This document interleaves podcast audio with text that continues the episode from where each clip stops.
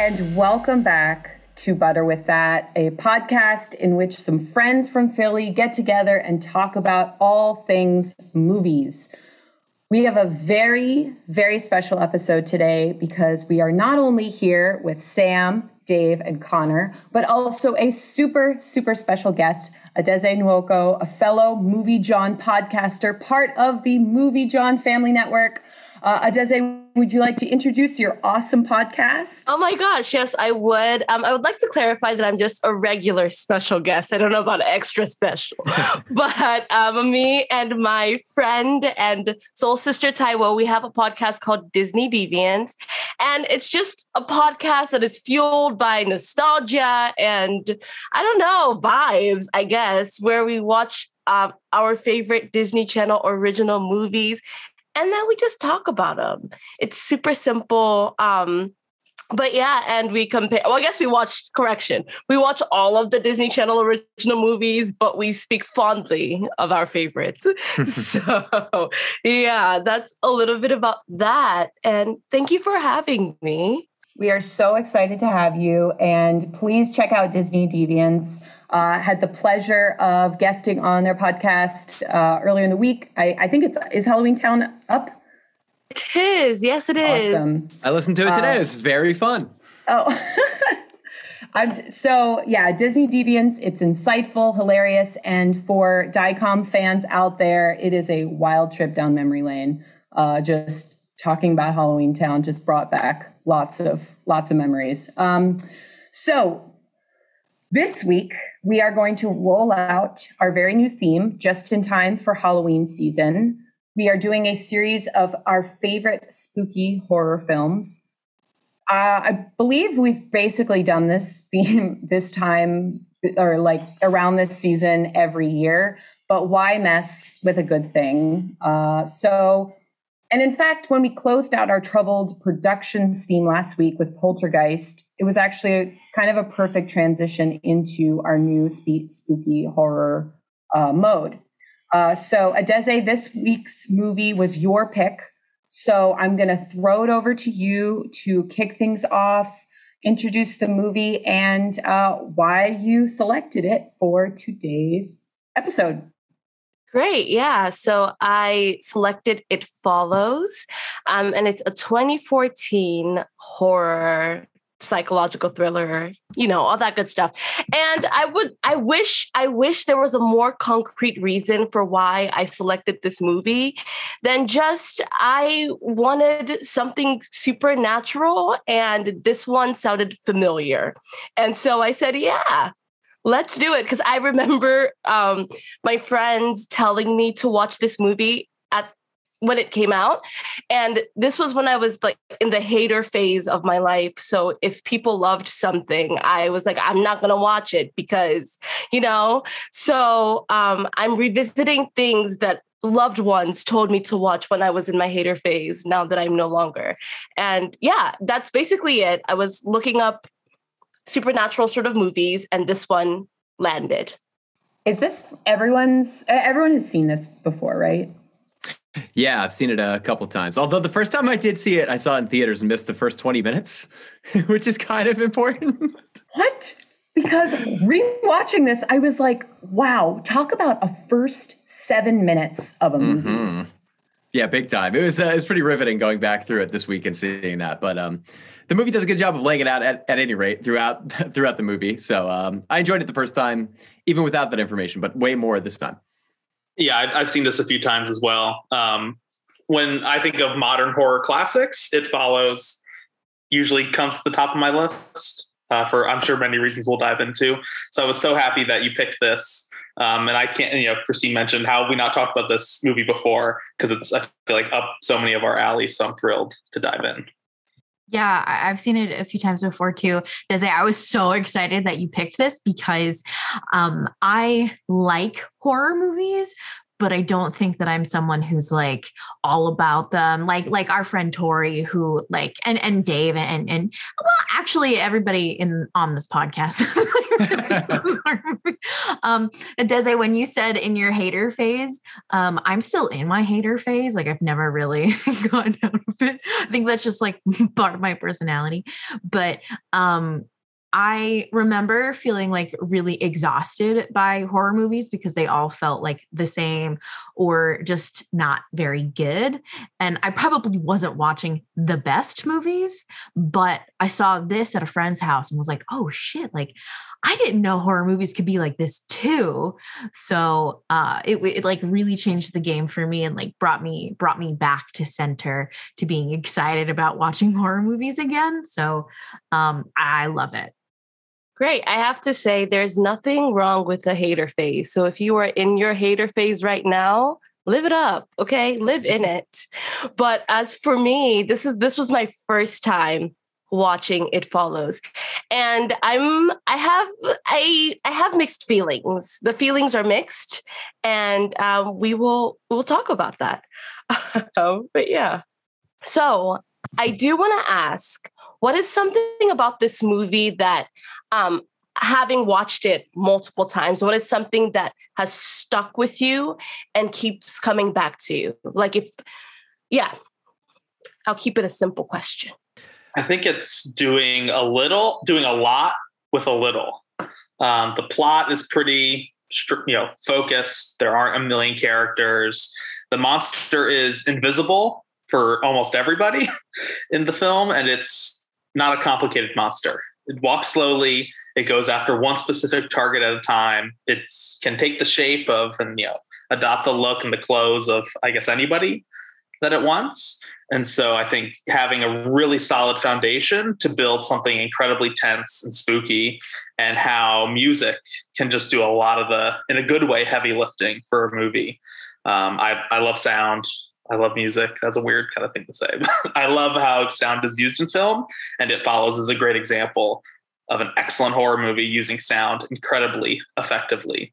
And then also using camera in like a weird and unsettling way, like the camera being a participant is not something that, you know, I feel like I see in a lot of horror movies that I watch. Yeah, mirroring a lot of what Connor has said, I really enjoy that this is a movie that has like the sort of atmospheric dread of something like a Halloween movie but at the same time has like the playful inventiveness and rules of something like A Nightmare on Elm Street. So it kind of like crashes two really disparate styles together in a really well merged way.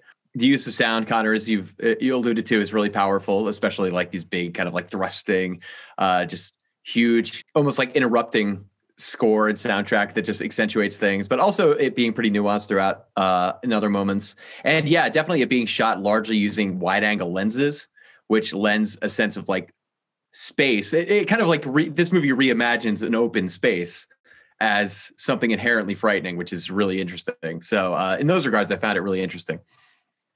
What's also frightening is it's difficult to pin down a time frame. It's difficult to pin mm-hmm. down like when exactly this movie is happening. Like is it happening in the 80s 90s 2000s because you have a mixture of low tech high tech new tech.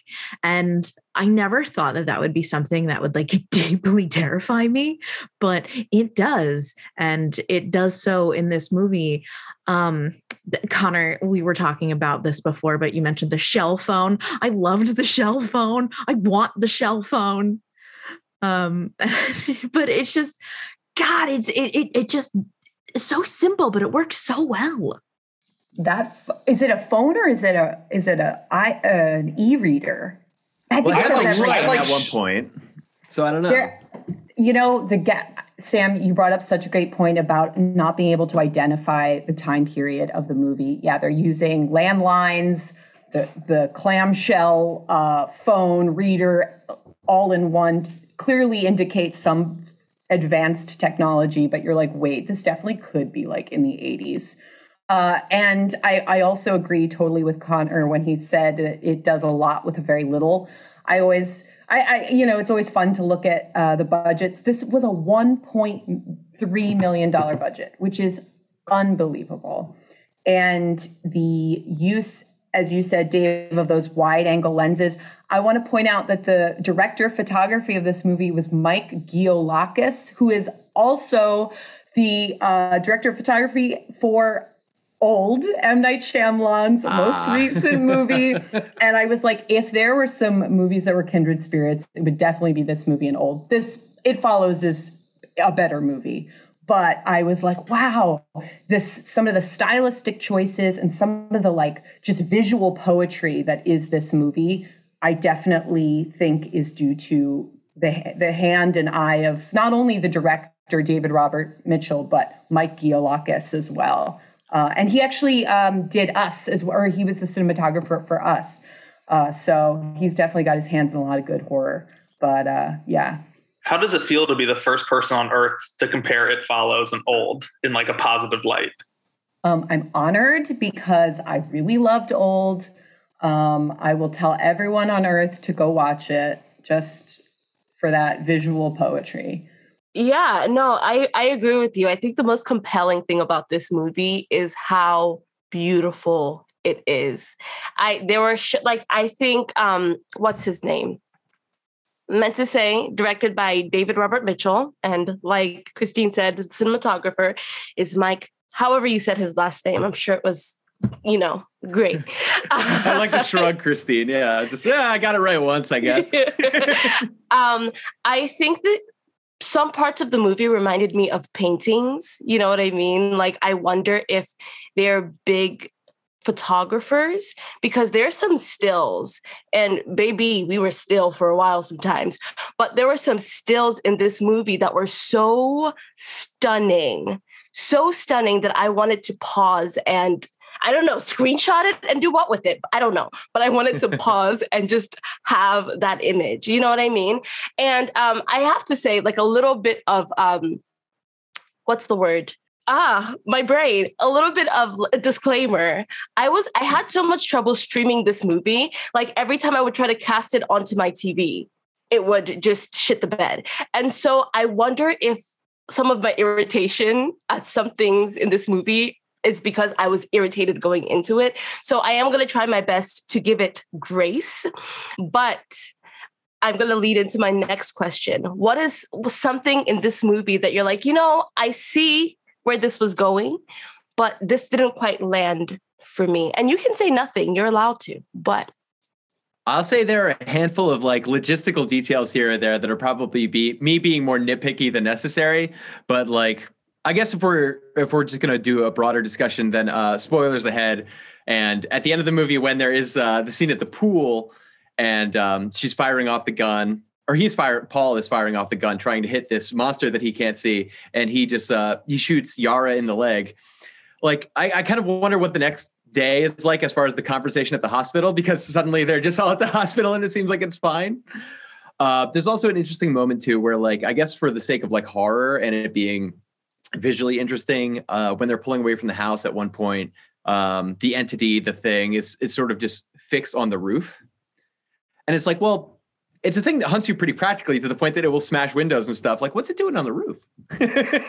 but beyond that, uh, I think it, it, it largely lands pretty well. Sure. And to your point, sorry, about Yara getting shot, there are times in this movie where the characters act in ways that don't make sense. because by the time they drown that little thing in the pool and they're all cuddling around, what's her name? The main the main character. What's her name? Jay, yeah. Jay. They're all cuddling Jay. around Jay. If I were Yara, I would be pissed as hell. Bitch, you shot me in the leg. You shot me in the motherfucking leg, and you're she's fine. Jay is fine. I'm bleeding on the floor. Can It's somebody gonna be a come whole get me? conversation. Yeah. Call Well, and she's- And she's just holding her leg as this very emotional scene is happening as they're shooting a thing in the face. And she's just standing there in the corner. We see Kelly, her Jay's sister, get like a, a rag to, I guess, make a makeshift tourniquet, is maybe what's implied to be happening. Uh, but yeah, that, that pool scene. I mean, this is also kind of nitpicky, but bullets can't shoot underwater. I'm sorry. That's just always going to get like. Uh, they sort of can, but they're not as effective. And that's I agree in that sense that he gets the perfect headshot where it's like, uh, I don't know. And I think sort of the idea of like things that are maybe set up but don't quite pay off. After I think this is my third time seeing it follows, there's this kind of theme that I, you know, running theme of like parenthood or like adolescence or trying like how to exist in a world without your parents. We see very little of any adult figures, or I guess adults over the age of like 20 21 in this film. Um, so like we see uh, Jeff's mom, who is the man who inf- quote unquote infected Jay, but we don't really see Jay and Kelly's mom. Like brief moments here or there. Adult. It kind of reminds me of like Charlie Brown, where adults don't really play kind of like a part in the narrative. But in the end, the creature takes the shape of her dad, who is deceased, I assume. Um, I don't know if we ever get full clarity on that.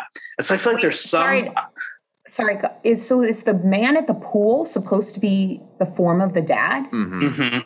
Did not put that together. Which is why when she's like so afraid and it's just like, what do you see? It's like, I can't tell you. It would, you know, it would be too upsetting. And that's to her sister.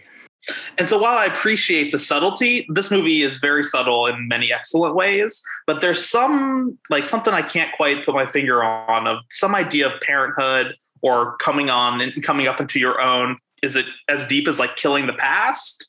To quote Kylo Ren in Rise of Sky in uh, The Last Jedi, um, you know, so it's like kind of there's some idea of like parenthood that I still can't quite grapple. I think there's lots of interesting threads, but I'm not quite sure how it wraps up that sort of idea or what it has to say about parents' roles in the lives of teenagers entering kind of their early 20s. there's also this i think like bastardization of it follows where people are saying that oh it's talking about stds and stis and there's consequences to unprotected sex and to having sex um, outside of marriage like i've definitely seen this which like like fine whatever like whatever floats your boat i guess but you know like i don't think that it has to have that meaning. But if it does, okay. But I like don't think that that was the point. Maybe it was. Who knows? What do I know? Nothing. I okay, so I find what you're saying incredibly interesting because um, there are a lot of think pieces on this movie, right? So some people are saying that it's about sexual assault survival. Some people are saying it's about STDs. There was this one long piece where somebody was like, it's about teenagers being in touch with their hormones. And I'm like, okay, all right, okay, whatever. But I think for me, I don't disagree that it's about STDs or about STIs. But I think where some people are missing the point is if it is, then it's more about the destigmatization of it Hmm. as opposed to um, being punished or as opposed to it being a reckoning for your misbehavior. You know what I mean? Because when you think about how quickly her friends come to her they could have they could have been like okay so you're seeing things. Stay the fuck away from us. You know what i mean? Like she's having these effects from her quote from her actions um but they stick with her. So i yeah i i think where the thread is lost on that logic is that it's about if you have sex then you die you know? And i also think that um a point not to be this person but i think that it can be both about stds and sexual assault. Because when somebody transmits a sexually transmitted disease to you without your permission and especially when they knowingly do so it is a form of sexual assault you know? So i i don't know why those things have to be mutually exclusive and that's what i was seeing a lot in the discussions about this movie I think it does the movie a disservice to try to pigeonhole into one allegory. Like this film is clear, at least from my perspective, it's clearly not an allegory for one thing. Um, Mitchell's trying to, I think, tell a story that operates on a multitude of levels, trying to juggle a multitude of themes. I think by and large, successfully because so much of it's ambiguous and sort of tapping into these different societal ideas and expectations about topics that are interrelated, which I think just adds to what makes this movie so awesome. yeah and and to your point earlier about um the lack of parents around like i think i think it was calculated and pointed and i mean there's a reason why like some people don't realize that's the father at the end because they're not really around you know and um but i think it's really about teenagers like do you remember when you were a kid and something looking back on it now was probably something so small, but something catastrophic was happening to you. And you're like, I can't tell mom, you know? Like that feeling is so captured in this movie. This, like, they don't go to, to the authorities when their house is broken into. You know, that feeling of we have to deal with this on our own, otherwise the world will end is so well captured in this movie. Yeah, definitely. Uh, I think the absence of parents really plays into that feeling of, uh, the urgency of their their camaraderie and their connection. And it's definitely uh, to me um, uh, as Connor you said a movie about many things, but for one thing that really stood out for me in these rewatches was uh, this notion of just different ways of dealing with I suppose abuse in not only a, a sexual sense but in a general sense uh, and trauma and grief which you know at a time when we're there's a big oversaturation i think of movies exploring grief and trauma through horror, but just doing it for the sake of that being horrific. This this movie is kind of really about a community that is bound together in their interest in helping someone through their their their trauma and their abuse, as opposed to say uh, someone like Hugh or Jeff who is just passing it along and this like continuous cycle of abuse and how that is interrupted by a healthy support network. So in that sense, I think it's a pretty interesting and pretty thoughtful movie and one that pays off in exploring grief and, uh, abuse and trauma through horror, uh, while also saying something instead of just doing it for the sake of it being horrific. That's such a great thread that you're kind of picking up on because that ties into a theme or like a motif that I didn't pick up until this rewatch. But the idea of like this movie is set in the suburbs of Detroit. It's a very Michigan, Detroit kind of focused movie. There's a lot of great behind the scenes stuff about this town itself coming together to like film these scenes. Uh, the tall, the very, very tall man who is one of the It Follows creatures, he has a twin, and I guess these are two of the tallest twins in all of America. And they just happen to live in this small Michigan town where It Follows was filmed. So behind the scenes, I think there's a lot of great stories of this community coming together to make this really impactful film, and also tie into the idea of like what does it mean to be a post-industrialized community of where there's all these, you know, that Eight Miles brought up, um, and this idea of like Detroit being this you know this place where these neighborhoods have just been devastated by poverty. And so we see different shades of these different homes and jeff hugh who transmits the disease quote unquote says you know rented this like burn you know this like rundown house but he actually lives in this really nice house in like the distant suburbs where jay lives closer to sort of the city itself. And so there's also this interesting narrative of like what happens when communities are abandoned or another thread that i don't think i quite can articulate how it kind of culminates, but it was an interesting idea to think about this rewatch of the movie of how the community at large sort of plays, you know, a role in the lives of the kids. I was trying to get a sense of when you had mentioned the different people who play the entity, whatever it is that's following them. I was trying to find, and clearly I wasn't paying close enough attention because I didn't could make the father connection in the pool scene. But like when a particular character that you might have been introduced to before reappears as a uh, as a ghost or, or or the entity or as the apparition or whatever. I was trying to find a pattern in what was trying to be communicated based on what types of people were present, like were like appearing in Jay's life. Like I I saw the little boy who's always watching Jay in the pool, and there's sort of this like uh, element of voyeurism, and then he's the one who's uh, like poking his head through the lake shed when they go to the lake house beach. Did you guys pick up on any or like what are we supposed to make of the people that appear?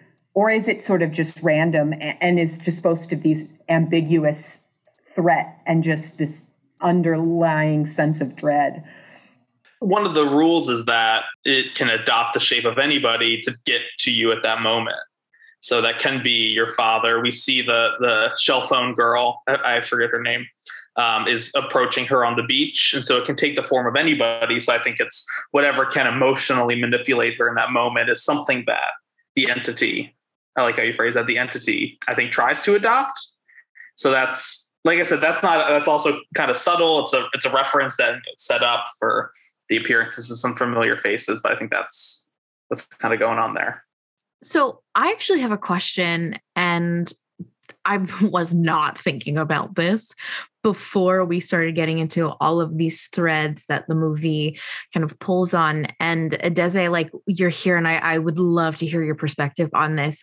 Um, do we think that there's ever a thread that horror movies should never pull? That's a good question. Um, I don't know if I personally don't think that there's a thread that horror movies should never pull, but I think that there are threads that only certain people mm. should work on pulling. You know what I mean? And um, when you were talking about that, um, the eight mile line, I something something that I found a little bit frustrating about this movie is the writing. I know that might be controversial, but I thought the writing leaves a lot to be desired. And at times, it's clear that they wanted a very simple plot and very simple writing, so to speak, but they couldn't commit to the simplicity of the writing they wanted to. So they would add these random pieces of text that just felt put in there to seem deep and smart and whatever. And one of the pieces of text for me was that whole conversation about Eight Mile. I was like, no, I know this little girl didn't get on my screen to tell me her parents are racist. And then and then we just never talk about that in any meaningful sort of way. Cause that's what I took out of it. She's like, yeah, basically they told me not to go past this street, which really just feels like because black people. And it's especially noticeable when we are watching a movie where most of the characters are white passing. I mean, I'm not you know what I mean? And so it it's like, are you trying to explain away the fact that we're seeing mostly white passing people on the screen? Or is it just because this is a very specific Detroit reference? You know what I'm saying? Yeah, I I found it to be a bit of a throwaway line in that regard as well. I think what they're going for is this notion of deconstructing the safety of white suburbia uh, as far as like well I, I mean you know we were told as kids not to cross this line but here we are out in the suburbs and we're being or at least one of our friends is being hunted by this thing but for that to be yeah for that to be an expression of like you know the danger of a phenomenological demon versus you know white flight i think is is a pretty clunky conversation. Or especially if you're not going to advance that beyond a throwaway line kind of. And it's clunky because it, it like in so many respects because it's like just like a scene change and then voiceover and you're like yeah like oh it's sort of like glommed on to a particular scene change and with with seemingly no desire to further penetrate that particular theme or yeah it's like it's another scene folks we got to keep moving and that's like well then maybe that's not the time to introduce that idea Well, and even though it's a it's an hour and forty minute movie, so this movie moves at a pretty clip pace, and that I feel like that monologue just really derails. Like we're getting to this pool. I think that there was probably a more subtle way to handle this idea, or even just a hint at it if you didn't want to dive full in, because the last twenty minutes of your movie is not the time to do that. And I think it's unfortunate that Yara, for me, kind of gets all of these kind of frustrating moments. Like she has the shell phone and she has these like oversized glasses and she has this monologue at the end. And I, I don't know, it's like she just feels like the who goes over to a friend's house and reads while watching a movie. I don't I don't know. Sorry but the idea of like depends on the movie. Feels, I guess depends on the movie. But I feel like a lot of this idea of like it follows being kind of pretentious is true. Like I'm I can sometimes be a pretentious person. I watch tons of movies and have a movie podcast. It kind of comes for me with the territory a little bit. But I think this character, it's unfortunate that the relationships between her sister, Paul, um, some of the other characters I think are very believable. And and Yara is just kind of out here doing her own thing and then just says whatever the script needs her to say in the moment. Yeah, she's like reading from The Idiot. Then there's the teacher that's reading from T.S. Eliot. I, I didn't even know that. I literally looked in Amazon's X ray and it was like, oh, J. Alfred Prufrock, T.S. Eliot. I was like, okay, once again, the movie is trying to endow the scene with maybe a, a more elevated sense of like importance than maybe it warrants. But or may, or maybe you know depending on who's watching, having a T.S. Eliot reference really like makes it even, you know, more uh, compelling. But yeah, I, definitely everyone's points about moments that, that feel like the, the the dialogue or the writing is is really trying to grasp at, at a deeper complexity than is necessarily earned. All right, I'm gonna say one more controversial thing, and then I will I will have my last prompt. My final controversial thing is that this movie is much too long. It's much too long. I think that they could have cut 10 minutes out of this movie because those first 40 minutes of the movie I think the good thing about this movie is that the last hour redeems it. If this movie, to me, if this movie had been just the last hour, I would understand what the hype is about. But the first 40 minutes of this movie, I feel like there were so many things that were so precious. You know, I was like, cut it out. Nothing, it doesn't need to be this precious. Let's go ahead and cut some of these five second why are we why are we staying on this one moment for five seconds? We can move on. We get it. You know what i mean? And i think for the first 40 minutes of this movie i was feeling like if everything is important then nothing is important you know? And especially when to me the dialogue felt so throwaway you know? Um but that's that's that's my controversy that's what i came here to say um actually oh my gosh i i agree with you but i would flip it. I thought I think if the last 30 minutes of the movie were cut off, I think it would be a perfect movie as far as pacing because and my fellow butter with that uh, folks can attest to the fact that I love slow ass movies and I could watch all of those scenes uh, for an infinite number of minutes. And i loved the the like letting shots linger and uh, looking at all that camera work. And then i was like once they were trying to explain like or i guess once they were i don't know the the pool scene and then the end i don't know. I, for me it could have just ended with a really sort of ambiguous ending but that's just me. That's just me. Okay i get that i don't disagree um, so I have one final question and then we can wrap this up. I am curious what like did other folks like the pacing?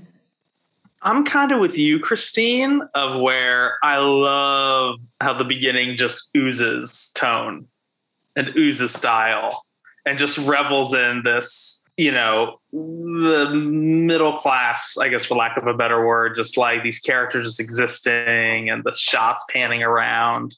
This idea of like we're not like you know part of it is you're looking for the monster knowing or like the idea that it can be anywhere. And then the uh, when we get to the beach that's when the movie kind of really not that i dislike it but it's just like it feels like that there's like a speed bump and what I've really enjoyed on the ride. And I'm like, okay, I get it. Like this is a way to explain to the friends that the monster exists, but did it need to be 20 minutes in the movie? Yeah, I don't know. I, I appreciated the beginning how it does allow us. Well, I, I, don't know. Actually, up until the thing is the entity is introduced into Jay's life, then I think a lot of those sort of like longer shots that allow you a lot of time to breathe are setting a false expectation in a sense for what for what follows because for it follows uh, because what happens after the fact is like there's an importance, there's a real gravity to those scenes being longer because your const- your eye is constantly scanning open spaces for something coming um, and that being kind of necessary to the tension. But yeah, I think the first 20 minutes or so could have uh, could have gone by faster if that's the desired result once this plot point is introduced. What's hilarious to me is like I think I'm probably the most impatient person like on this podcast when it comes to like length. I'm always like, let's get to it. I didn't I think this might be one movie where I was like, I don't mind. I can like I can live in it. I know, right? Like it's I'm no meats cut off. Yeah. Sam, I can't believe what you're saying on on the butter with that podcast. This opinion you're sharing. I know, mark it down on this day. Sam didn't hate one thing. Um but but you know, you can always trim a little. You can always trim. But like I didn't I didn't mind it too much. Can I just say one thing I did like about the end? I like that their plan failed. And they're like, oh, it didn't work. And thank God it didn't work because Jay would be dead. Like we see all this time of like, and I feel like this kind of played against expectations of the kids are coming together to take down the monster. They have this foolproof plan to electrocute it in the pool. And we see 10 minutes of plugging in outlets, an impossible number of outlets into this closed down recreational pool in this, I guess, abandoned part of the Detroit suburbs or outside Detroit. And so I love that the plan kind of failed and they had to improvise. Like that just felt like I don't know. The, the clubhouse kids are coming together to stop the monster. Oh, it doesn't work. Okay, let's just move on and shoot the face the best we can. I guess I did have one really quick question for the group. Uh, how do we feel about the men in this movie?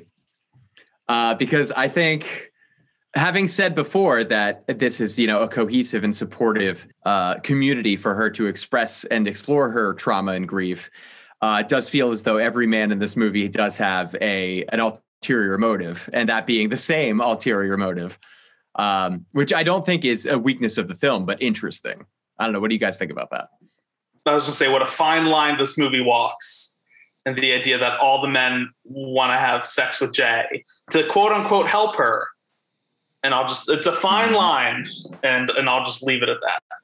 I mean, I think it it supports the notion of of vision, like the sense of dread and threat. Like within the camera work, you constantly see and like entities within the horizon frame, and then within a story, you're also kind of as a viewer trying to like evaluate and understand like how is Jay like what is Jay's relationships with the people around her and not only her siblings, not only her female friends, but also like her male friends and like the people uh like that, that she's dating and things like that. And so I think that it it also plays with with distance and threat with it or proximity to to threat as well like not only visually but also the way that the characters are developed. Yeah.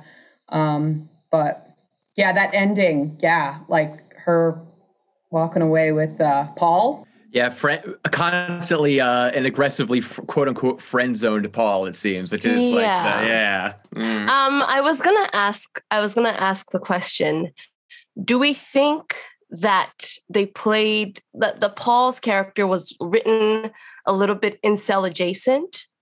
There's uh there's some tendencies there. It feels like yeah, it's it definitely feels like one of those dynamics where he is someone who is a very caring friend to someone with the expectation that that there will be some sort of return that he desires in that regard, rather than being a genuine friend to them.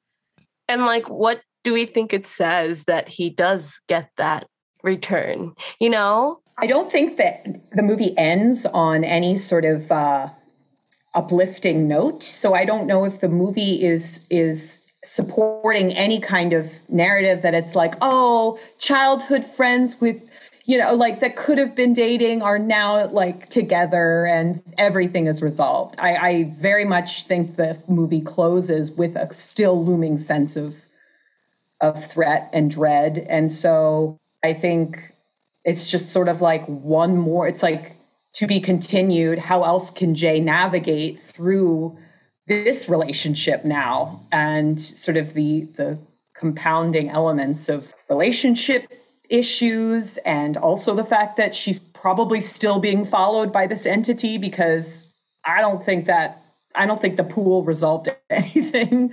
No. But well, and did Paul pass it on to the sex worker that he was driving past? that's also ambiguous too. Of like, it seems like he's doing this as a as a way to help her. Kind of, uh, Greg was that the neighbor's name? So like how the neighbor yeah. also agrees to have it be transmitted. He pays with his life for trying to help with that. Paul seemingly takes up the same risk, and does he pass it on? Doesn't he? You know, is is the creature following him, not Jay? That's I think we've talked. I feel like quite a bit over the past couple of weeks of ambiguous endings and this has to be one of my favorite of all ambiguous endings. It is just consistently hard out there for a bitch, you know, like it is never mm-hmm. ever easy. And I like I I don't mind when movies point that out. Yeah, I completely agree. Um, so on our pod, I'm gonna bring I'm gonna bring over a teeny tiny Disney Deviants tradition.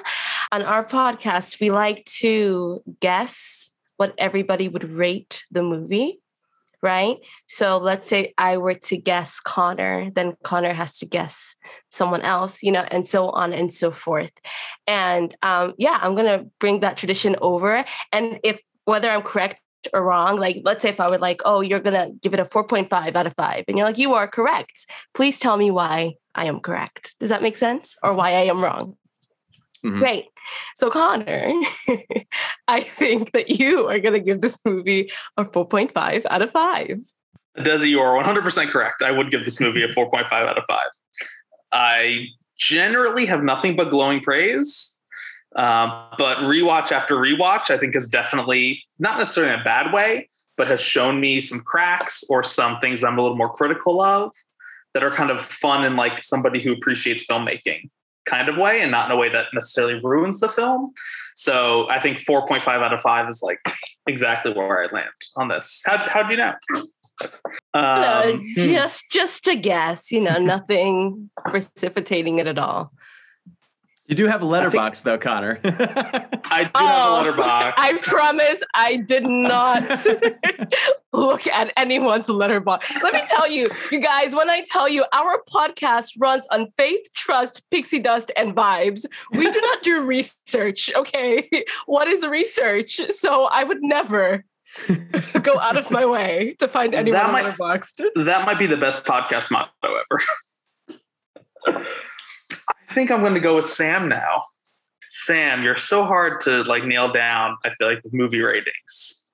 I'm going to go with a solid. Th- can I? Is it just 0.5, or can I like even slice it down even further? Slice it down. Why not? Sam, I'm going to go 3.3 out of five. Oh my god, you're yes. That's that's totally where I would land. yes believe that. Um, as much as I like this movie, I I'm I like to withhold love sometimes, and you know what a what a perfect five, what a perfect like four point five looks like. I don't know. I don't know yet, but it's certainly not this. As much as I love it, I knew you would never give it a three point five, but but it's a little more than a three. Wow, seen. I feel seen. Hmm. Okay. God, the pressure's on. um, okay, I'm gonna make this like very difficult for myself, Dave. Um, I'm going to try. Let's see, more or less than what I thought. I think that you would give this like between. I think like a, like like a three, uh, near it. Okay, I, I, would say it was a. I would agree with you. It's a three point three. Okay.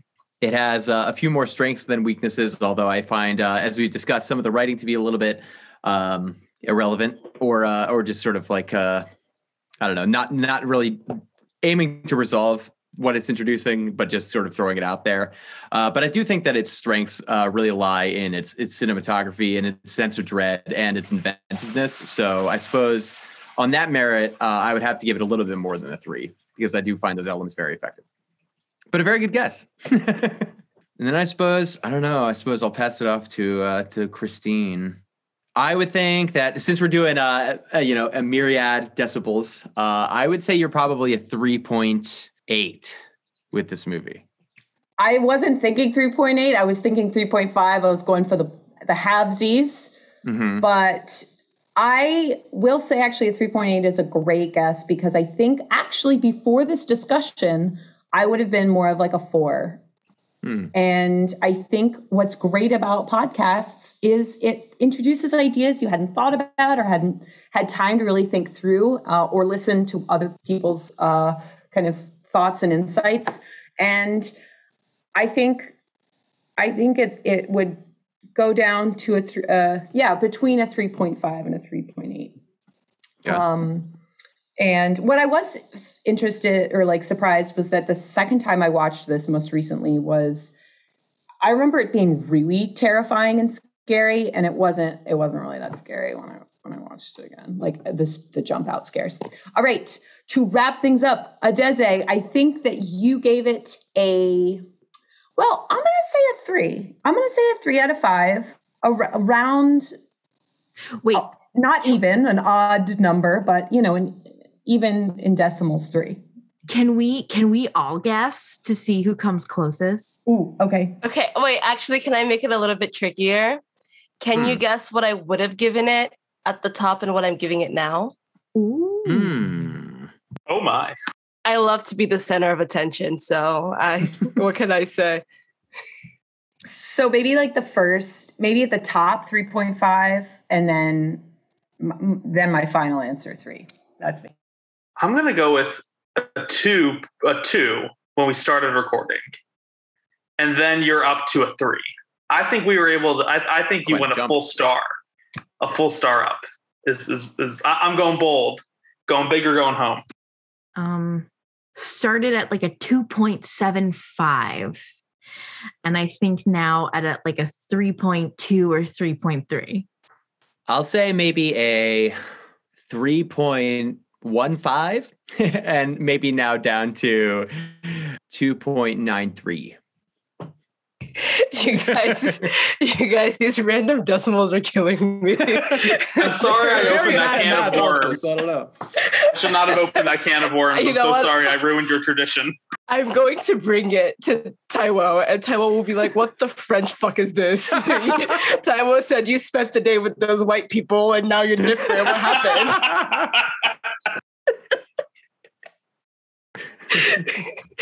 um, but uh, I was going to give it a 2.5 because I thought that it was beautiful to look at, and um, I love looking at beautiful things. Um, but I, you know, the dialogue was not for me, and I think that like the first, I'm realizing the reason why the first half of the movie was like a lot for me was because the dialogue is so bad that the actors really can't pull it off. So when things start to pick up later on in the movie, you kind of ignoring the dialogue because things are happening and there's sound and things like that. But I do think that I landed on a three. So I, I jumped a half a star because I don't know. I think hearing you all's unabashed love for the movie, um, I see your points. I see the points, but not more than a three. So, yeah. Uh, yeah, I I do all of you guys have Letterboxd? No. I haven't. I haven't update mine in like a year. I want to do one to be able to list or like keep account of all the movies I've seen, but somehow it's so hard for me to commit to like numeric ratings for movies, and I always change my mind. But but you know Especially what? with all these point ones and point threes involved. but maybe this maybe this has opened up a new opportunity in my uh, movie watching world. It's just get a Letterboxd and start just rating everything. Yeah, thank you all so much for inviting me. Uh, this was really lovely, and um, I hope I hope to be back. I promise I'll be on time. Adese, thank you so much for coming on our podcast. This was a blast. And uh, yeah, like it's so wonderful to be a part of the movie, John. Now, oh, wait, uh, is Disney Deviants on the socials? Oh my gosh. the- Yeah, we are. I never have to do this part because Taiwo knows the things. Um, so we are. hold on, just say more things. Let me look. what I'll say is that I also never know what the, what the socials are. So once you say where we can find Disney Deviants on social media, I will be passing it off to somebody else. Passing it off to list. Connor. Connor can help us out with that. We are at Butter with That on Instagram, Butter with That on Facebook, Butter with That One on Twitter. And you can always email us at butterwiththatpodcast at gmail.com. We recently got an email from former guest, longtime friend of the show, Alana. So if you want to have your email read, email us at butterwiththatpodcast at gmail.com. Yes, and you can find us on Instagram at Disney Deviants Pod, and you can find us at Disney Deviants Pod, I think. Disney Deviants Pod at gmail.com. If it bounces back, then it's Disney Deviants at gmail.com. Do the pod first. Um, and you can find me only on Twitter. Do not try to find me anywhere else. Thank you so much. you can find me on Twitter at The Princess Man.